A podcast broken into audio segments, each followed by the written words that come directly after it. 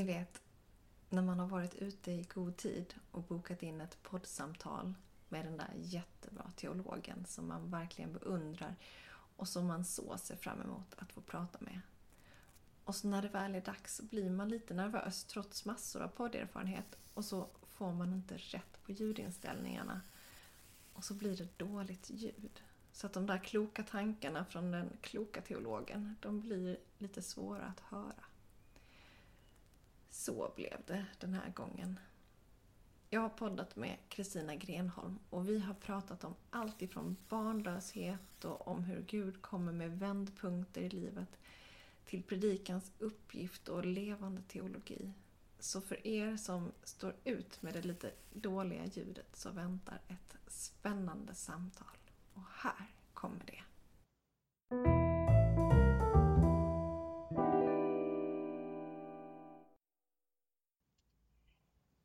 Hej och välkommen till Tolkning pågår. Idag är det jag, Klara Nystrand, universitetspräst i Malmö, som sitter här i Uppsala tillsammans med Kristina Grenholm. Jag är kyrkosekreterare på Kyrkans hus här i Uppsala. Mm. Och vi ska prata om en text ur Lukas evangeliet. Vill du läsa? Ja.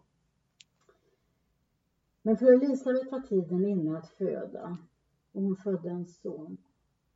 Hennes grannar och släktingar fick höra vilken stor barmhärtighet Herren hade visat henne och de gladde sig med henne.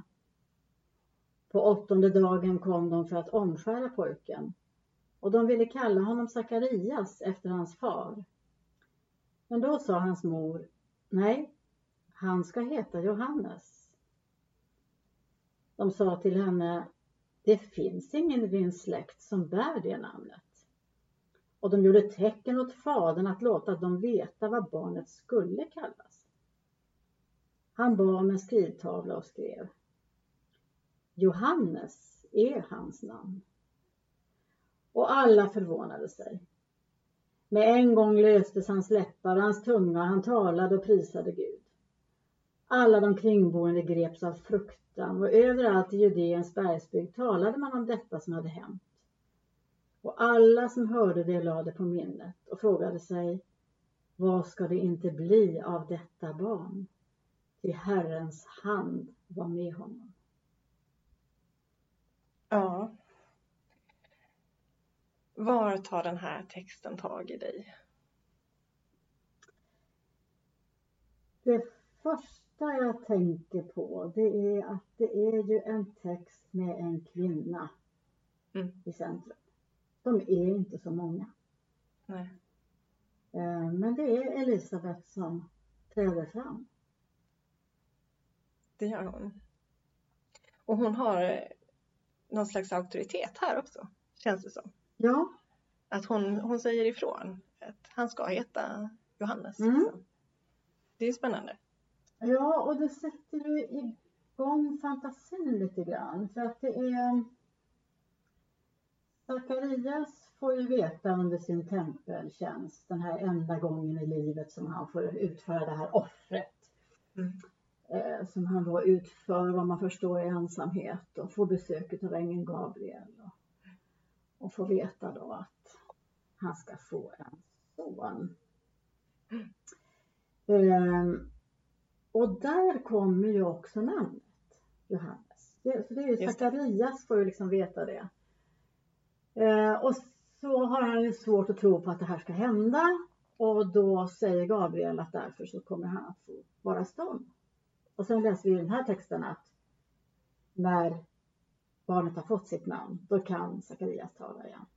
Men man kan inte låta bli att fundera över, är det då så att Elisabet oberoende av Sakarias vet att namnet ska vara Johannes? Så att här finns en dold uppenbarelse så att säga. Just det. Så skulle det kunna vara.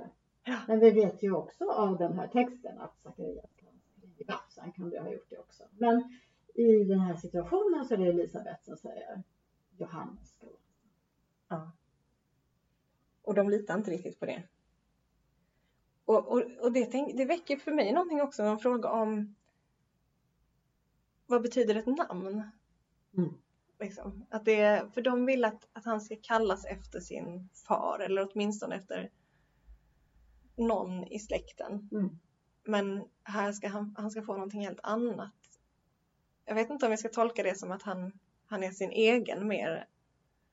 Eller att han är mer från Gud. Eller jag vet inte. Eller vad, vad, vad tror du? Um, det, det sker ju ett brott, det kan man säga. Mm. Man bryter det vanliga Ja. mönstret.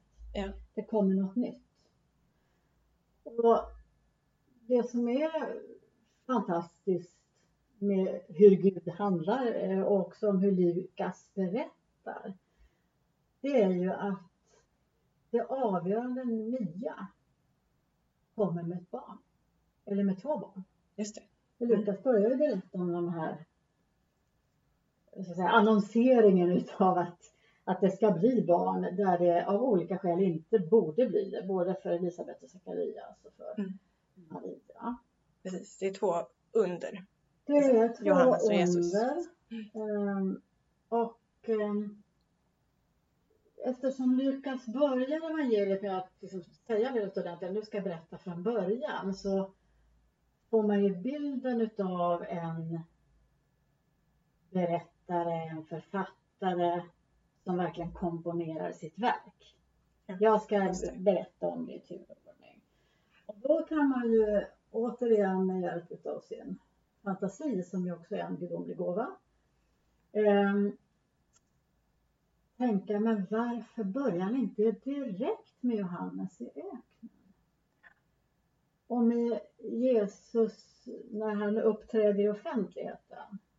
Utan med de här berättelserna om hur barn blir till i inte självklara situationer. Så jag tänker att det här med namnet hänger bland annat samman med att det är något, det är något helt nytt som händer. Och det Mm. händer med barnet och redan från början.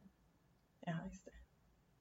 När du säger det så tänker jag också det här liksom att, att det händer ett under och det händer någonting helt nytt. Att, att, eh, för det gör det ju. Det är ett särskilt under med Johannes som föds och det är ett särskilt under med Jesus som föds. Och samtidigt så är det ett litet under varje gång en människa föds. Så man skulle Mm. kunna tänka att, att en, om vi liksom är en, en, en liten del av det här, att man låter det här liksom, man kan, om man kan överföra en del av den här berättelsen på varje människa som föds, liksom, att det, är- det är ett under, det är någonting nytt som börjar. Och som det står här i texten, Herrens hand var med honom. Alltså att, kanske inte på samma sätt som för Johannes, men på något sätt ändå. Oh ja, det tror jag absolut. Och eh, vi gör ju inte undret mindre. Och vi kan ju inte göra någonting åt att Gud väljer att göra under i väldigt, vis vardagliga händelser. Alltså Nej. att barn föds. Mm. Eh, det är ju oftast så i de här långa berättelserna av vem som har fött vem, att det är fäder som föder barn. Just det.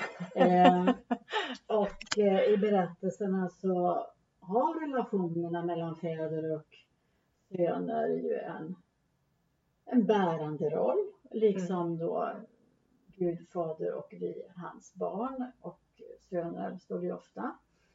Eh, men därför är det också så viktigt att se när de här mödrarna kliver fram. För det finns inga fäder och söner utan mödrar utan de är liksom alltid närvarande som det det. underförstådda Ja.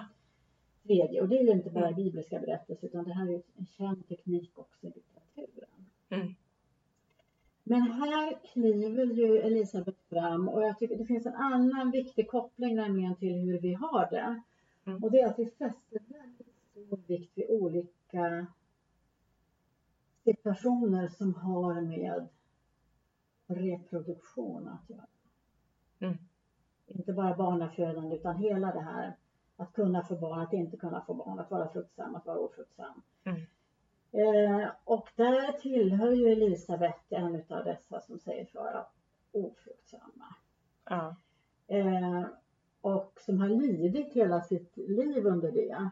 Och det framgår ju utav hur Lukas berättar det. Och där står ju hon också i traditionen med Hanna till exempel då, Mm. i första Samuelsboken. det är en riktigt otäck historia att läsa hur hon blir behandlad. Alltså mobbing är bara förnamnet för att hon inte kan föda barn. Och dessvärre så är inte det här över. Vi har ju väldigt mycket som är skambelagt och Mm. tystat som har med kvinnors förmåga att föda barn vid olämpliga tillfällen och bli gravida vid olämpliga tillfällen eller inte bli gravid. Det är så laddat och det där, jag tycker det är så fantastiskt att den här berättelsen om hur Gud är så nära, det är precis det här som så många kvinnor har gråtit över och gråtit över. Ja, verkligen. Och det, det tänker jag också att jag, jag kan liksom förvånas över att det fortfarande finns en skam kring det här. För att vi, vi går igenom olika lidanden i livet och en del av dem är det liksom mer okej att prata om. Mm. Alltså, har man drabbats av, en, en, av bröstcancer så är det ändå rimligt liksom okej att, att prata om det på sitt arbete eller så. Medan ofrivillig barnlöshet fortfarande, som jag förstår det, är jättesvårt att ta upp. I många sammanhang. Det är liksom ett lidande som man ska gå igenom ensam på något sätt eller ensam som par. Liksom. Mm. Och det, är bara, det- blir liksom ytterligare ett lidande ovanpå det andra lidandet. Och jag kan inte förstå att vi inte har kommit förbi det. Nej, och därför är det ju verkligen en gåva att det inte är dolt i vårt nya testamente. Inte Nej. vårt dolt i vårt gamla testamente heller, utan här finns det. Ja. Eh, och eh, det är ju inte bara så att ofrivillig barnlöshet är svår att tala om. Frivillig barnlöshet är också svår att tala om. Alltså, Ja. Det är så mycket kring det här som är mycket mer tabubelagt än vi kanske tänker på det först för vi tycker att ja, men vi talar om allt, men det gör vi inte. Nej, det gör vi inte. Och därför är det ju här är det ju berättelsen då om, om de är så gamla så de borde inte kunna få barn, men de är ju prydliga de här.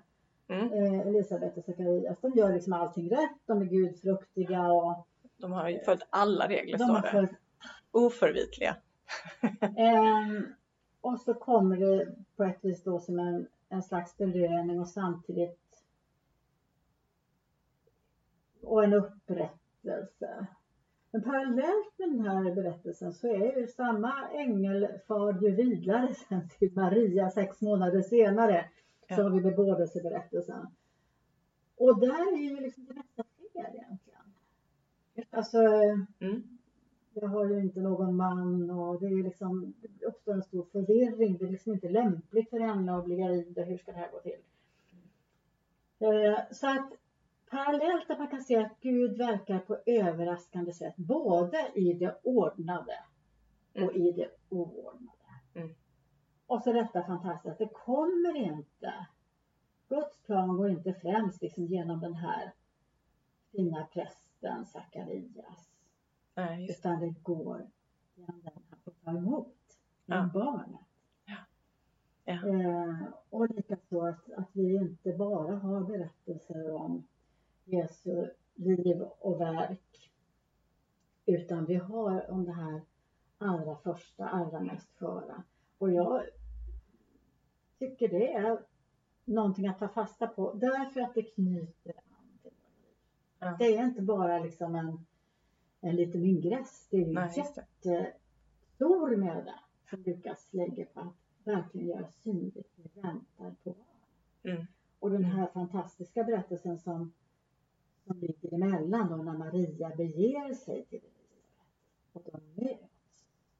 Det är liksom en kvinnohistoria. Och det är när Maria möter Elisabet som Magnificat Just det. kommer till. Det är liksom inte i det etablerade. Utan det är det här två kvinnor som står med livet som insats beredda att Mm. föda barn under märkliga förhållanden. Mm. Eh, Och det är där som den här stora lovsången föds som har burit människor genom alla tider. Det är Det är stort. Det är stort. Ja.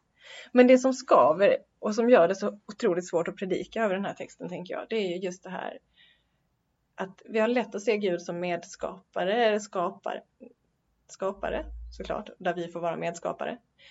Eh, och Gud är den som kan komma med nytt liv. Men vem är det som ger barnlösheten? Är det, önskar Gud barnlöshet? Jag tänker ju att det inte är så, men, Men eh, hur, hur förhåller vi oss till det? Ja, det är ju jättestor risk att vår egen tradition verkligen eh, ytterligare skambelägger Mm. barnlöshet. Och då är det som med allt annat som berättas i Bibeln när man tittar på det en gång till. Läkedomsundren som sker, varför botas inte alla? Ja. Eh, när Jesus är där vid dammen i Betesda, det hade väl inte varit någon konst Nej, just det. liksom läka alla. Nej, här är det en. Mm. Ehm, och då är det väl det här som jag tänker existentiellt om livet också. Att det är väldigt olika vad som är de stora utmaningarna för oss som individer och Mm. för oss som samhällen. Eh, men det som tynger och smärtar eh, det finns ju alltid där och det har en tendens att bre ut sig. Och då blir för mig de här berättelserna om hur människors situation vänder mer än en berättelse om att är jag barnlös så ska jag ändå kunna få barn och får jag inte det så har inte Gud hjälpt mig. Utan det. Gud kan verka i, i all, Gud kan verka under alla förhållanden. Men Mm. Gud verkar alltid överraskande. Det här gamla paret Mm. får ett barn. Mm. Den här unga kvinnan eh, nästan utan identitet, som ingen tydlig... Hon, hon får inte en uppenbarelse i templet liksom. Nej. Men där sker det stora. Mm. Och jag tänker att det är det det handlar om i hela livet. Att trots att vi blir så upptagna av det som tynger värst, det är verkligen så. Lidande är som gas. Det fyller hela utrymmet. Men då får de här berättelserna mig att gång på gång tänka på, nej men lyft blicken Kristina. Var är, varifrån kommer ljuset? Och det tycker jag är så fantastiskt med Sakarias lovsång att den handlar ju inte om vad härligt det är att vi äntligen fick barn utan den handlar om att det finns en soluppgång för dem som är i mörkret va? Just det. och lever i dödens skugga. Vi- Våra fötter ska styras in på fredens väg. Alltså, evangeliet är att det finns inget mörker där inte ljus tänds. Men eh, Men det tar inte bort allt mörker heller. Nej. nej, det tar inte det väl... bort allt mörker och ibland så är det inte heller en verklighet. Utan där är det, det är därför vi behöver varandra, det är därför vi behöver berättelserna, det är därför vi behöver förkunnelsen.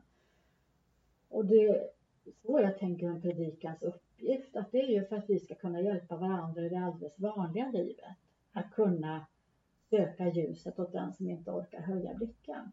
Och som är som eh, Elisabet kanske liksom hånad för, ja, det står inte så tydligt hos henne, men det är ju, Hanna är, hon är verkligen hånad för att hon är barnlös. Och då, det, då kan man inte lyfta blicken. Nej. Då är det någon annan som måste komma med det. Just det. Eh, och vara ett. Så de här liksom, om man kan tänka, alltså det jag hör liksom dig säga som jag tycker så mycket om nu, det är att, att, att Gud kommer med en vändpunkt. Ja. Gud kommer med vändpunkter till oss och ljus. Och, och vi, kan inte, vi kan inte bestämma hur den vändpunkten ska se ut, även om vi skulle vilja. Liksom. Och alla har vi någon typ av lidande. Liksom. Eh, och, och Gud kommer inte att sudda ut det, Ja. men ändå, ändå ge oss liksom, ljus och vägar vidare. Liksom, Och, och den kommer ju alltid som en överraskning. Mm. Jag har sysslat mycket med Romarbrevet och eh, den här texten som nästan alla kan eh, ungefär. Alltså det goda som jag vill, det gör jag inte, men det onda som jag inte vill, det gör jag. Mm. Långa jag-texten där i Romarna 7. Eh, den är hur lång som helst han kommer liksom inte ur det. Paulus. Utan han vevar runt och det är ju det här, liksom, vi vevar runt i vårt mörker. Vare sig det är då som individer eller i ett samhälle. Liksom man fastnar. Och sen i den sista versen så kommer det vara Men Gud vare tack genom Jesus Kristus. Alltså just den här, hur den här vändningen går till, det kan man inte veta. Och det är det som är också den stora trösten. Och samtidigt så har vi många erfarenheter utav det, att när det är som värst, då blir man också ofta känsligast för det goda man möter. Det är liksom en vänlig blick på bussen kan förändra hela dagen med på väg till mitt sjuka barn på sjukhuset. Jag vet inte riktigt hur det ska gå. Men att då få ett leende på bussen som jag annars inte hade märkt. Alltså, och det är det som är vår tolkning av livet. Ja, men det är så Gud håller oss vid liv. Gud mm. skänker ett leende. Mm. Ja, det är jättefint. Jag tänkte på en annan eh, sak också eh, som jag var inne på lite där med att, att eh, för jag brukar alltid fundera över vad Gud gör i texten. Mm. Och här känns det som att Gud kommer med liv. Men Elisabet är också väldigt tydligt medskapare mm. till det livet. Liksom. Det händer inte utan henne, utan hon. Och det är en så fin bild tycker jag av att Gud och människa på ett sätt är, är liksom samarbetare i detta livskapande. Mm. Och då kan man ju fundera över hur, på vilka andra sätt vi är det. Det blir så tydligt i liksom föräldraskapet och, och så. Men mm. eh, det är vi säkert på andra sätt också i livet, tänker jag. Nej? Ja, det tror jag absolut att vi är. Och eh, det är ju ett, ett ansvar och en kallelse och en uppgift att tjäna livet. Vi kan alltid göra skillnad. Mm. Oftast i det lilla. Ja. Eh, och ibland hör man talas om att någon gör det också i något riktigt stort. Men vi kan alltid göra skillnad i det lilla och att det faktiskt spelar roll. Också det här som nästan ingen, som ingen ser. Liksom. Att vi kan alltid bidra till liv snarare än inte göra något eller eller bidra göra till livet precis surt för någon annan. Ja. Um, det tror jag. Och sen tycker jag att den stora trösten är ändå att det är inte vi som skapar livet. Nej. Alltså det hänger inte bara på oss. Nej. Uh, men vi kan, som du sa, vi kan bidra. Vi kan, och, och då kan, om vi säger det så enkelt, då kan Gud göra mer förstås. Just det. Om vi ser att, att eh, Gud är där, om ingen ser att Gud är där, Gud kan verka i alla fall säkert. Men om vi ser det och kan bidra till det, då blir ju livet både mer uthärdligt och eh, ja, stämmer till ödmjukhet. För vad vi än gör så är det inte vi som skapar det, men vi får del av det och vi kan bidra till att det förmeras på Mm, det är fantastiskt. Det, jag tycker det är en väldigt eh, meningsskapande bild. Mm. Men vi har redan pratat i över 20 minuter och jag har velat fråga dig också, så jag tänker göra det nu, om, om levande teologi. Mm. Eh, för vi som håller på med den här podden tycker att det är viktigt att hålla tolkningen vid liv liksom, mm. och hela tiden tolka eh, bibeltexterna på nytt i mm. nya ljus och nya sammanhang och så. Och du har skrivit en bok om levande teologi. Mm. Om teologi som färskvara. Kan inte du säga någonting mer om det? Så jag tror att många föreställer sig att teologin är liksom färdig. Och så hämtar vi ett citat och så säger vi det igen och då funkar det. Men vi tror ju på en levande Gud, det är ju själva grejen. Ja. Alltså uppståndelsen. Han går före, Gud går hela tiden före.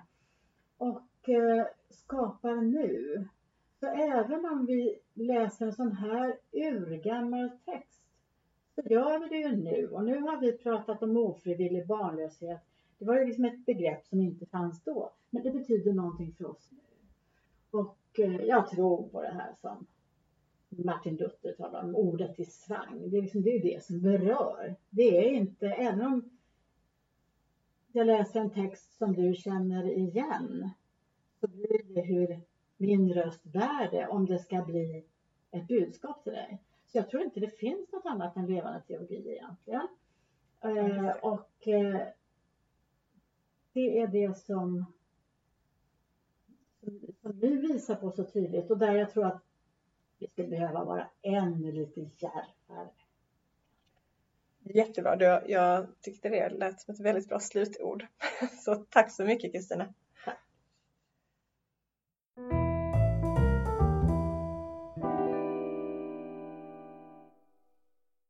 Du har lyssnat på Tolkning pågår, en teologipodd i samtalsform. För dig som vill fundera över livet och tron och för dig som vill få inspiration i predikoförberedelsen. Tack för att du har lyssnat. Och tack till alla er som gillar och delar våra avsnitt på Facebook och som på andra sätt berättar om den här podden för andra. Om du vill lyssna på fler avsnitt så finns vi där poddar finns och på vår hemsida som du hittar om du googlar Tolkning pågår. Och om du har tankar om podden så hör gärna av dig till oss på vår Facebook-sida. På återhörande.